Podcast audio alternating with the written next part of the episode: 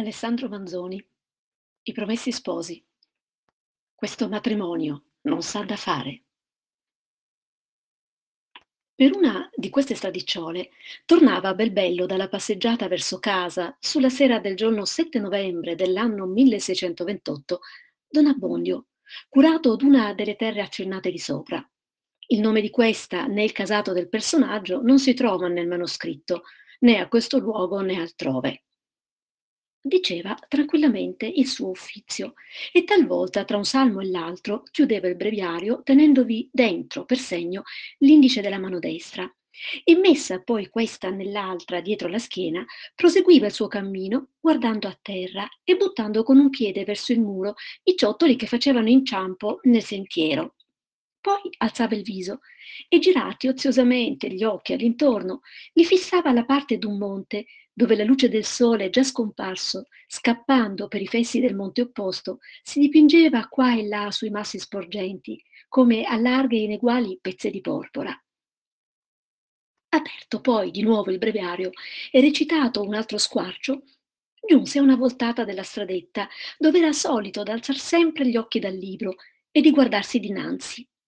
E così fece anche quel giorno.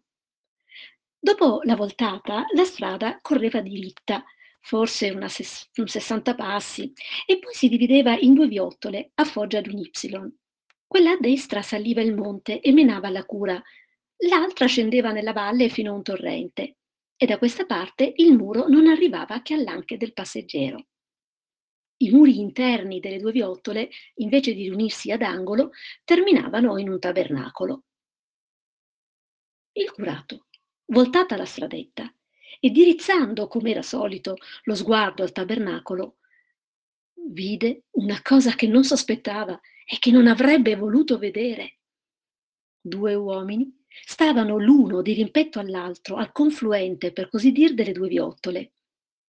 Un di costoro, a cavalcioni sul muricciolo basso, con una gamba spenzolata al di fuori e l'altro piede posato sul terreno.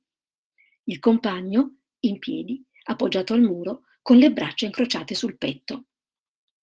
L'abito, il portamento e quello che dal luogo ove era giunto il curato si poteva distinguere nell'aspetto non lasciava un dubbio intorno alla loro condizione.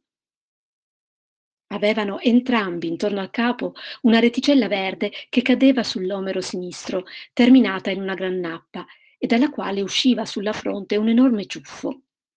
Due lunghi mustacchi arricciati in punta, una cintura lucida di cuoio e a quella attaccate due pistole, un piccolo corno ripieno di polvere cascante sul petto come una collana, un manico di coltellaccio che spuntava fuori d'un taschino degli ampi e gonfi calzoni, uno spadone con una gran guardia traforata a lamine d'ottone, congegnate come in cifra, forbite e lucenti. A prima vista si davano a conoscere per individui della specie dei bravi. Questa specie, ora del tutto perduta, era allora floridissima in Lombardia e già molto antica. Che i due descritti di sopra stessero ivi ad aspettar qualcheduno era cosa troppo evidente, ma quel che più dispiacque a Don Abbondio fu il dover accorgersi per certi atti che l'aspettato era lui perché al suo apparire coloro s'eran guardati in viso, alzando la testa, con un movimento dal quale si scorgeva che tutte e due a un tratto avevan detto è lui. Quello che stava a cavalcioni s'era alzato, tirando la sua gamba sulla strada, l'altro s'era staccato dal muro e tutte e due gli si avviavano incontro. Egli tenendosi sempre il breviario aperto dinanzi, come se leggesse, spingeva lo sguardo in su per ispiar le mosse di coloro, e vedendoseli venire proprio incontro, fu assalito a un tratto da mille pensieri. Domandò subito, in fretta a se stesso, se tra i bravi e lui ci fosse qualche uscita di strada, a destra o a sinistra, e gli sovvenne subito di no. Fece un rapido esame, se avesse peccato contro qualche potente, contro qualche vendicativo, ma anche in quel turbamento il testimonio consolante della coscienza lo rassicurava alquanto. I bravi però si avvicinavano, guardandolo fisso. Che fare? Tornare indietro non era a tempo. Dar la gambe era lo stesso che dire inseguitemi o peggio. Non potendo schivare il pericolo, vi corse incontro, perché i momenti di quell'incertezza erano allora così penosi per lui che non desiderava altro che d'abbreviarli. Affrettò il passo, recitò un versetto a voce più alta, compose la faccia a tutta quella quiete ilarità che poté, fece ogni sforzo per preparare un sorriso. Quando si trovò a fronte dei due galantuomini, disse mentalmente ci siamo e si fermò su due piedi. Signor curato, disse un di quei due, piantandogli gli occhi in faccia. Cosa comanda? rispose subito don Abbondio, alzando i suoi dal libro che gli restò spalancato nelle mani, come su un leggio. Lei ha intenzione, proseguì l'altro con l'atto minaccioso e racondo di chi coglie un suo inferiore sull'intraprendere una rivalderia. Lei ha intenzione di maritar domani Renzo Tramaglino e Lucia Mondella. Cioè, rispose con voce tremolante Don Abbondio, cioè, loro signori sono uomini di mondo e sanno benissimo come vanno queste faccende.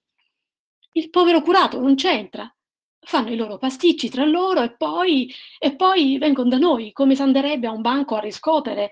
E noi, noi siamo i servitori del comune. Orbene, gli disse il bravo all'orecchio, ma in tono solenne di comando, questo matrimonio non sa da fare né domani né mai. Ma, signori miei, replicò don Abbondio con la voce mansueta e gentile di chi vuol persuadere un impaziente.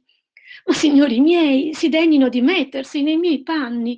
Se la cosa dipendesse da me, eh, vedo bene che a me non me ne viene nulla in tasca. Orsù, interruppe il bravo, se la cosa avesse a decidersi a alzarle, lei ci metterebbe in sacco. Noi non ne sappiamo, né vogliamo saperne di più. Uomo avvertito, lei ci intende. Ma loro signori sono troppo giusti, troppo ragionevoli. Ma, interruppe questa volta l'altro compagnone che non aveva parlato fino allora, ma il matrimonio non si farà. Oh, e qui una buona bestemmia. O chi lo farà non se ne pentirà perché non ne avrà il tempo, è un'altra bestemmia. Zitto, zitto, riprese il primo oratore. Il signor curato è un uomo che sa il vivere del mondo e noi siamo galantuomini che non vogliamo fargli del male, purché abbia giudizio. Signor curato, l'illustrissimo signor Don Rodrigo, nostro padrone, la riverisce caramente. Questo nome fu nella mente di Don Abbondio come nel forte d'un temporale notturno un lampo che illumina momentaneamente in confuso gli oggetti e accresce il terrore. Fece, come per istinto, un grande inchino e disse, se mi sapessero suggerire. Oh, suggerire a lei che sa di latino? interruppe ancora il bravo con un riso tra lo sguaiato e il feroce. A lei tocca. E soprattutto non si lasci uscir parola su questo avviso che le abbiamo dato per suo bene, altrimenti mm, eh, sarebbe lo stesso che fare quel tal matrimonio. Via, che vuol che si dica in suo nome all'illustrissimo signor Don Rodrigo? Il mio rispetto. Si spieghi meglio. Disposto, disposto sempre all'ubbidienza proferendo queste parole non sapeva nemmeno lui se faceva una promessa o un complimento. I bravi le presero o mostrarono di prenderle nel significato più serio. Benissimo e buonanotte, messere, disse l'un d'essi in atto di partir col compagno. Don Abbondio, che pochi momenti prima avrebbe dato un occhio per iscansarli, allora avrebbe voluto prolungare la conversazione e le trattative. Signori, cominciò, chiudendo il libro con le due mani. Ma quelli, senza più dargli udienza, presero la strada dond'era lui venuto e s'allontanarono cantando una canzonaccia che non voglio trascrivere. Il povero Don Abbondio rimase un momento a bocca aperta, come incantato.